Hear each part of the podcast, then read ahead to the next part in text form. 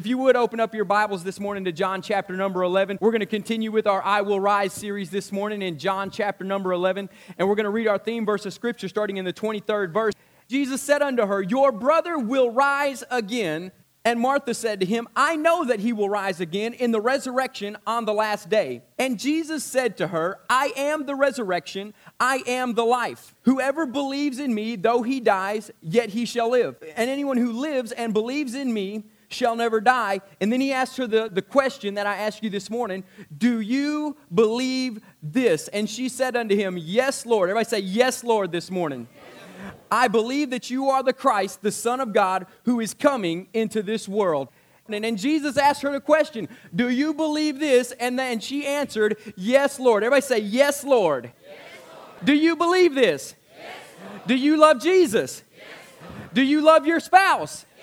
I want you to get some yes, Lord practice going on because on the journey of where you're going, of rising above, you're going to have to have a lot of yes, Lords take place in your life. And so, as I do a quick recap of where we've gone through to get to us where now, I want you to begin to say, Yes, Lord, to every area of your life. As we started this series on the I Will Rise, we began to realize that we cannot question the love that God has for us. We question the love of God in many ways, such as our actions, or the way we pray, how we pray, the way we treat God, and the way we come to God. But notice what Jesus says in this verse number five. And he said, Jesus loved Martha and her sister Mary and Lazarus. The love of God cannot be in question as we begin to rise rise above our um, circumstances, uh, conditions, questions, and critics. And then we went on to, to the next verse and we realized that God doesn't just have us involved in an instance, He has us involved in an occasion for His glory. Now, an occasion is different than an instance. An instance is something people witness and their lives, um, they, they watched it take place. But an occasion is something that happens that God builds that people are affected by it. Now, we as the Way Bible Church, we want you to have an effect on people, not just people to watch you. Amen? We want you in your job to have an effect on people. We want you in the grocery store to have a positive effect on people. I'm going to phrase that a positive effect on people. We want you in your driving, amen. Thank you, Jesus, to have a positive effect on people. Amen. We want you in whatever you do to have a positive effect on people's lives. And so, as you have a positive effect on people's lives, you're going to have to say, Yes, Lord, to a lot of things that can maybe rub you the wrong way. But in this whole process, God is building something out of you that will be for His glory. And as we read that verse in verse number four, it says, When Jesus got the message, the sickness, He said, This is this sickness is not fatal or it will not lead to death, but it will come in okay occasion for God's glory by glorifying His Son. And so we know about the occasion. And then last week we began to talk about you need to go before God and begin to wake up your DVDs, your dreams, your visions, and your desires. Because some of you have put in a tomb, God said is needed a pillow. Some of you have put to death your dreams, visions, and desires when God said they're not dead, they're just sleeping a little bit. When an occasion takes place, and this is the definition that we gave an occasion. You have to remember this definition. An occasion is planned, an occasion is deliberate, an occasion is not casual. An occasion takes time, an occasion has a process, and with an occasion, people are affected. Now, a lot of us in this journey that we're on, we've put to death a lot of things because they took too long. We put to death a lot of things because we didn't like the process. We put to death a lot of things because we didn't think it happened in our time. And since when has it ever been our time that God has operated on? And so now that we know it's not our time, it's not our process, but it's God's process. And as we've talked before, we know the occasion He has for us or the plans He has for us, since an occasion is deliberate and planned out. We know the occasion He has for us plans to prosper us and not to harm us, plans to give us a hope and a future. And so if you're in the middle of a journey right now, and you don't see the end, and in fact, you think everything about it is dead, God has said, I've got a hope and a future planned out for you. So you need to remember what God said, not what your journey's telling you. The title of this morning's message is On the Journey. Everybody, you in some point of your life are on a journey. You started someplace, you're currently at someplace, and you are headed someplace. Now, I'm going to give you some tips about the journey that'll make the journey a lot easier for your journey. Yes, Lord. So, as we begin to say, Yes, Lord, some of you are going to not like some of these tips to the journey. Can I go ahead and give you that up front? Now that your minds are open to receive what God has for you, are you ready to receive? Yes. All right, so now when you're on this journey, I want you to look at verse number 16 if you have your Bible still open. Now, as we pick up in the middle of this story, this is the story of Lazarus. and where Jesus was in one area and then he came and raised Lazarus from the dead. But there's a whole myriad of things that happened in between when you break the story down. And today, as we're on the journey, the first thing you need to do on your journey is you need to find a purpose while you're on the journey. Find a purpose while you're on the journey. Now, listen to what I said. Find a purpose while you're on the journey. Do not look for the purpose of the journey. Bear with me on this first point. Listen to what Thomas starts out saying. You gotta love Thomas. So, Thomas, this is after Jesus said, Let's go back to Judea. We're going to raise this man from the dead. The sickness is not fatal, it will not result in death, but it will be an occasion for the glory of God. This is how Thomas responds. Listen to what he says as he begins to go on. So, Thomas responded. So, Thomas, called the twin, said to his fellow disciples, Let us also go with him so that we can die along with him. Do you not find that kind of ironic? Thomas is talking to Jesus and the other disciples. Hey, Jesus, we'll go along with you and we'll just die right along with you. Thomas didn't find a purpose in the journey. In fact, Thomas didn't want to go on the journey back to Judea because he knew that if he did, if you'll go back and read verse number eight, that the reason Thomas didn't want to go back is because they wanted to kill Jesus when he walked back into this place. He said, They're going to stone you if they go back. And Thomas says, Great, Jesus is taking me on a journey to kill me. Some of you feel like, Jesus, I'm on a journey and it's killing me. Can I get a yes, Lord? Uh, I mean, some of y'all are sitting there thinking, He is reading my mail and I'm not going to say, Yes, Lord, I see it on your face. and so when you're on this journey, and you're going from point A to point B to point C, and you thought it ended at point D, but God's got E, F, G, H, and I out here waiting on you. You must find a purpose in the journey. Thomas found no purpose in the journey. If you do not find a purpose in the journey, you'll never accomplish what God's called you to accomplish. Now, listen to what I'm saying. Find a purpose in the journey, because if you start looking for the purpose of the journey in the middle of the journey, you're going to start assigning and attributing things to God that God never intended. Many people look for the purpose of the journey while you're in the midst of the journey. And in fact, I don't even see clearly the journey I've been on until I start looking about 10 years back. And now I can see clearly because I came through that part of my journey. Some of you are sitting here and you're in financial distress in your life. And you're in the middle of financial distress and you're sitting here saying, Oh, I am in financial distress. God's purpose for this part of my journey is to make me learn something about finances. Praise God that I'm in financial trouble. That is the craziest prayer I've ever heard in my life. Number one, the Bible says that God teaches by His Holy Spirit, not by putting you through tests and trials.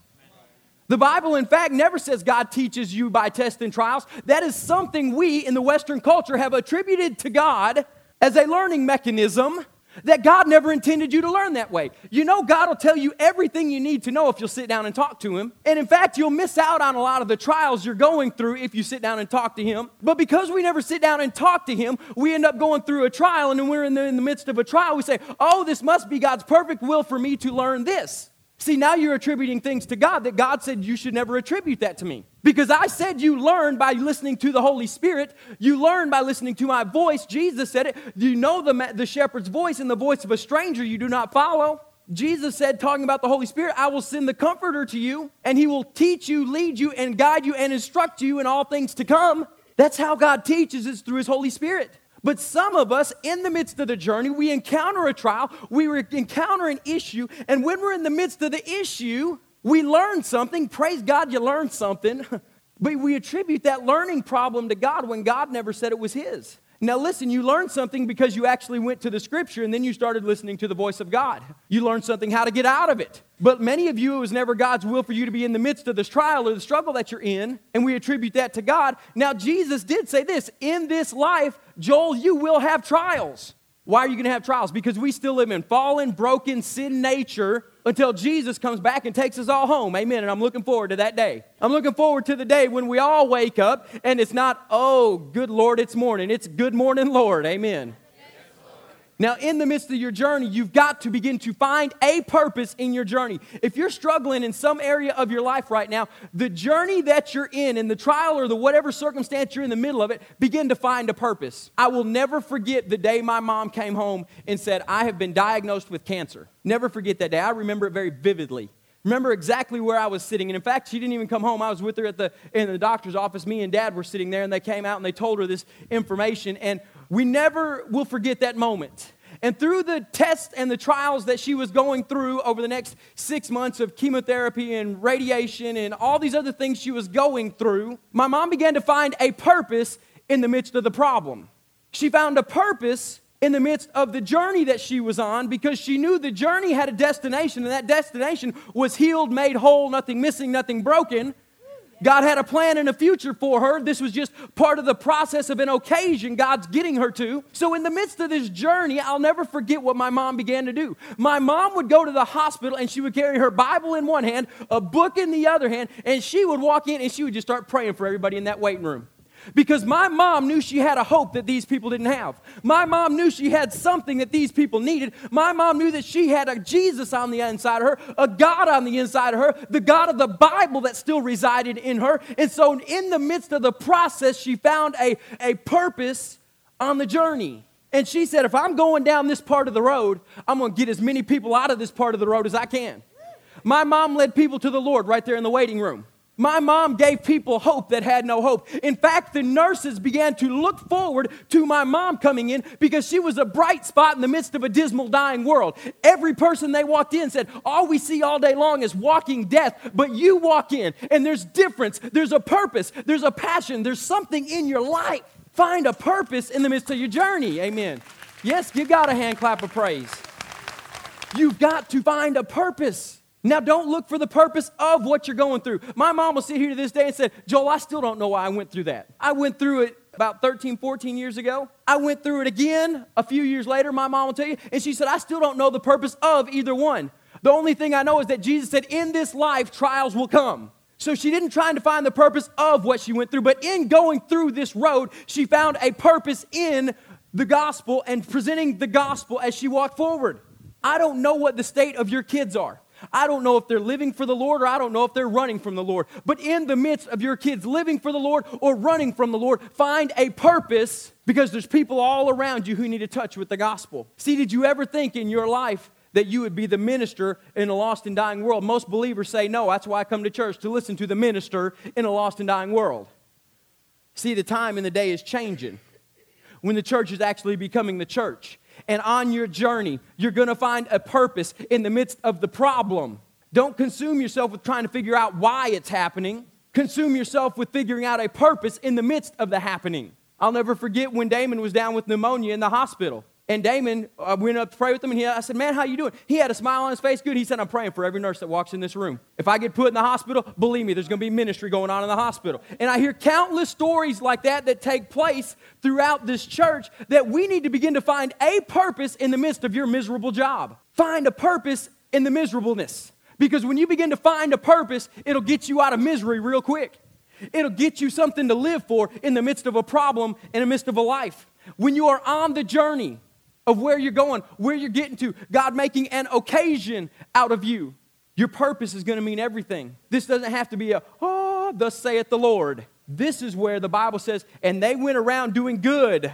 That's all a purpose is. It's finding and doing good to those who are in your life. So find a purpose this morning. When you're on the journey, don't consume yourself with looking for the complete overall picture. Because listen, we view this life from a finite state.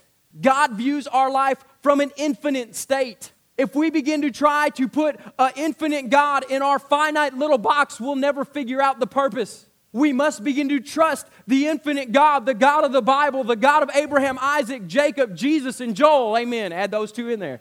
See, instead of Joel, you should put your name right in there. When we begin to trust the God that has a purpose for us in the midst of our trial. We'll begin to get through our trial a whole lot better. We'll begin to see changes take place. So, on the midst of your journey, when you begin to find a purpose, you're proving the point that God is making an occasion out of you. Because listen to the definition occasion it's planned, it's deliberate, it takes time, it has a process. Most important one people are affected. In the middle of your trial, how many people can you positively affect for the gospel of Jesus Christ? How many people can you positively affect as you go down the road? Point number two this morning is in the midst of the journey that you're on, your bad attitude and your misery doesn't make the end result come any quicker. Listen to this scripture. Mary and Martha, we have the control freak Martha and we have the emotional basket case Mary. Get those two messages out there, they're great. Listen to their response. Martha said to Jesus, Lord, if you had been here, my brother would not have died. Mary, 11 verses later, in verse number 32, now, when Mary came to where Jesus was and saw him, she fell at his feet, saying, Lord, if you had been here, my brother would not have died.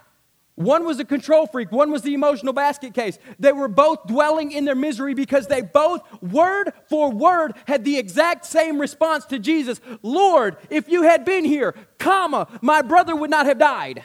They had the exact same response. So, in the midst of your journey, your bad attitude and your misery does not make the end result come quicker. I'm not going to go so far as to say it prolongs it, but it can because you can be failing opportunities that God wants to promote you out of a situation. But even if it doesn't make it come any quicker or it doesn't prolong it, we're just going to say for the sake of it, it's not going to speed it up and it's not going to slow it down. In the midst of your misery, it doesn't make it easier on you. Bless my wife's heart, it doesn't make it easier on her. Bless my kids' heart, it doesn't make it easier on them. And I'm glad we don't have an animal because he'd probably be getting kicked three or four times a week. I know what goes on in y'all's houses. You don't think I do. You want to know how I know? You put it all over Facebook. You put it on Twitter. You put it on Instagram. Eh, you do. I don't have to be a genius. Some of y'all think I'm this great hearer from God. No, all I do is read what you put on Facebook. I know what goes on in your household because of your posts. Your misery does not get you out of the trial faster. In fact, your misery only makes it seem like it's taking forever to get out of it. And if in the midst of your misery, you will not find a purpose, you're going to make your whole life miserable. I know that people dwell in their misery because I hear you say it. I've seen it. I've seen you say it on Facebook. I've heard you say it. But most of all, 90% of communication is done through body language. See, some of y'all came in here this morning wanting everybody to think you're on the mountaintop, but you're saying, I love Jesus. I just love him. Somebody knows my misery. I love him. He's just so great. Really? You sure seem excited. If you're really happy, somebody tell your face. I mean, I'm not trying to be ugly. Some of you say you're the happiest people and you love Jesus so much and all the good stuff God's done for you. Really? Well, then when are you going to put your shoulders back, hold your chin up, put a smile on your face, and act like there's a God in heaven who loves you? Amen. When are you going to walk out of these six to eight doors, however you want to leave, out of the drives you want to go out, and let the world see that you are shining brighter, shining farther in the midst of your circumstances, conditions, questions, and critics, and you're going to rise above the misery, the pain, the agony, the bad attitude, the suffering that you're going through. Put a smile on your face because you know that in the sweet by and by and in the long term, that the God of heaven is at your side and He's walking with you through this trial. Your misery does not make it easier. Your misery does not make it funner. In fact, your misery, the only thing it does is make you miserable to everybody around you. And if you'll notice, if you walk in misery long enough, people start avoiding you. If you walk in misery and pity party long enough, people start saying, Oh, bless you, I'm praying for you. they don't really want to stop and chit chat anymore. They want to just pat you on the head as they walk on by and say, I got somewhere to go. I got people to see, talk to, whatever. People think, and I told you through this series, I'm going to get real real with you about some things in my life. People think that because me and Sherry pastor a church, we don't have issues and misery and trial and struggles and problems. They, some reason, think we're immune to these things. We're not immune to these things. I've told you the first three months of this year were the most chaotic months of my life. I mean, it's been absolutely crazy. I mean, from everything from kidney stones to chicken pox. Thank you, Jesus. Y'all love me. And you know our family well enough that it's just the T Myers. And you know how crazy it's been in the midst of the misery because there were some Sunday mornings we could laugh about it because we didn't know what else we could do. But we knew that being miserable would not get us through these things. We knew that being miserable didn't benefit the church.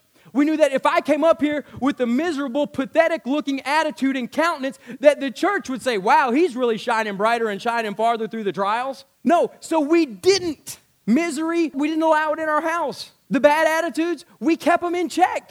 Oh, we had vent sessions where we'd sit down at the kitchen table and we would talk about things and how frustrated we would get with things, and the bills kept piling up, and the car kept breaking down, and, and everything that could go wrong seemed to go wrong. Some of y'all are thinking, wow, they're blessed, they got a new car. No, we weren't blessed to get a new car. We were mad because our old car broke down.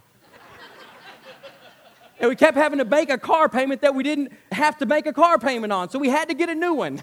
And so we weren't happy about it. We had to spend a bunch of our savings on it. But in the midst of the misery that was going on, we weren't going to sit around and be miserable. Just because you have a microphone doesn't make you immune to issues. But how you handle the issues may give you a platform to have a microphone once in a while.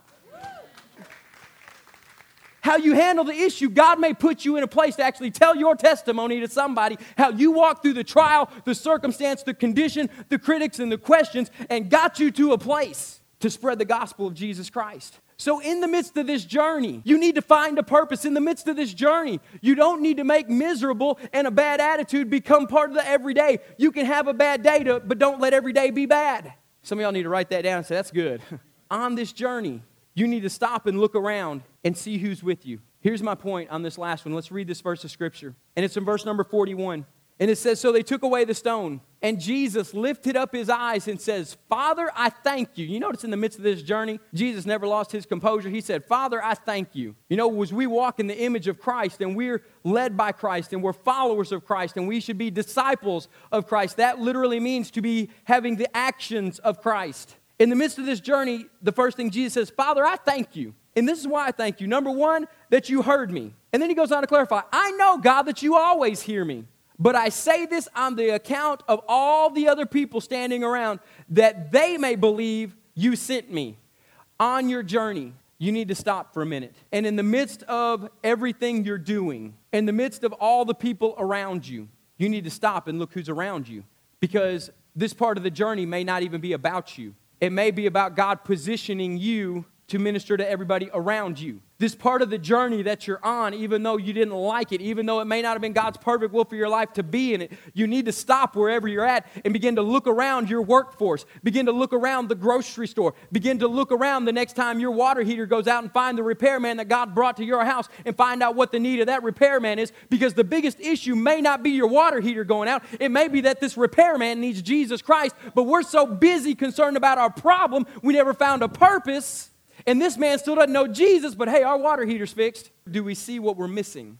Look who's around you. I'll never forget beginning of this past year when my wife had kidney stones and we had to keep going back to the doctor and back to the doctor and back to the doctor again, the ER, and then calling the doctor and things like that. I'll never forget that my wife's reaction was so much better than mine. Because in the midst of all the stuff going on, she began to stop and look around. And I was saying, God, I'm too busy preparing for the Kingdom Man conference. I'm too busy trying to take care of my wife who's sick, my kids who aren't doing the best at times. God, I'm too busy for all this stuff. And my wife stops and she takes notice and look who's around.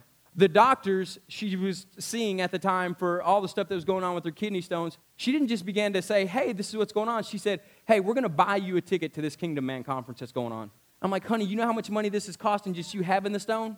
and she says, we're going to buy this doctor a ticket. And so she begins to notice who's around her. I'll never forget her countenance with the secretaries of the doctor's office, and then the assistants of the doctor's office, and then the doctors that she would see. She would begin to tell them all about the great things God was doing at the church, all about the great things God was doing with the Kingdom Man Conference. And then, because all the doctors were men, she would say, Do you want to go?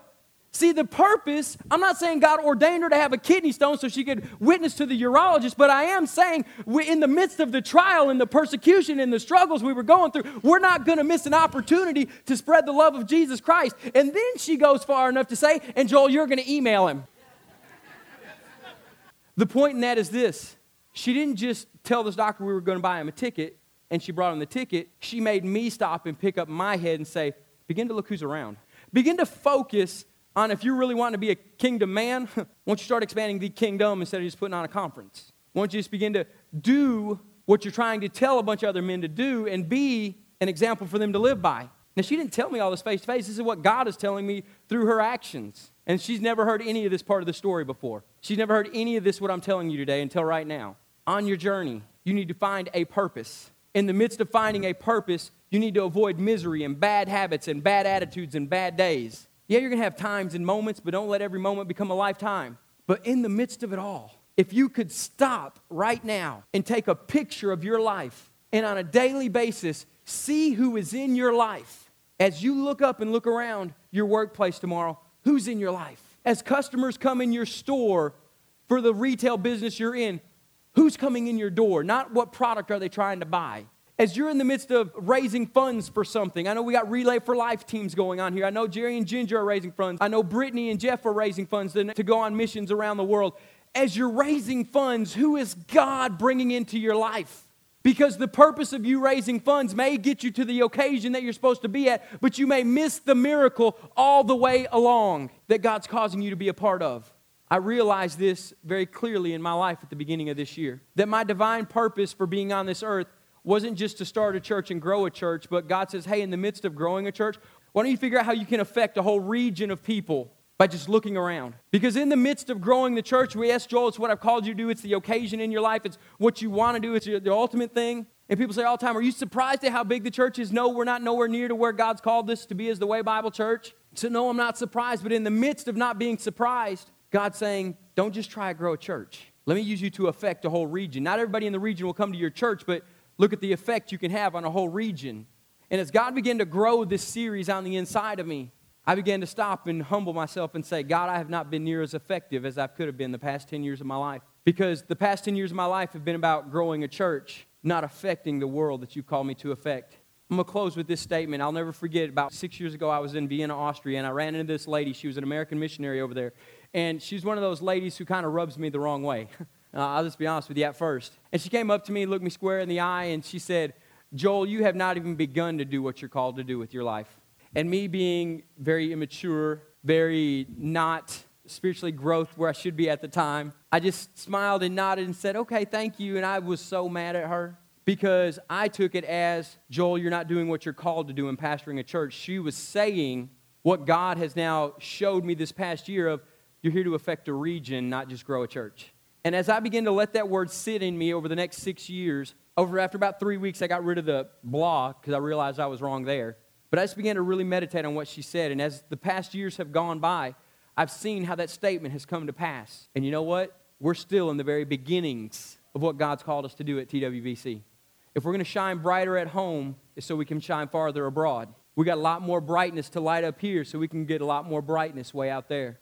This morning on your journey, you're on a journey this morning. 90% of us need to find a purpose because 90% of you, you're miserable and you're doing really good at just barely getting by. You're miserable with some part of your life. You're either miserable with your Christianity life and there's nothing wrong with saying that. There's been times when I've been born again that I've been miserable. And it took me getting alone with God and finding a purpose in the midst of the issue that I was in to get me through to where God's called me to be. If you're miserable in that part of your life, good, let's find you a purpose this morning. If you're miserable in your marriage, let's find you a purpose this morning. If you're miserable with your kids, let's find you a purpose this morning. If you're miserable in your workplace, let's find you a purpose this morning because 90% of the Christian world will put on a good face and smile and nod, but you're miserable with some part of your life. If you're wanting to get out of the misery, let's find a purpose. And on the midst of finding a purpose, let's stop and let's look who's around. Because when you find a purpose, it's going to affect more than just you, it's going to affect the people of your life. Let's get out of misery. Let's find a purpose and let's see who we can affect with the gospel of Jesus Christ.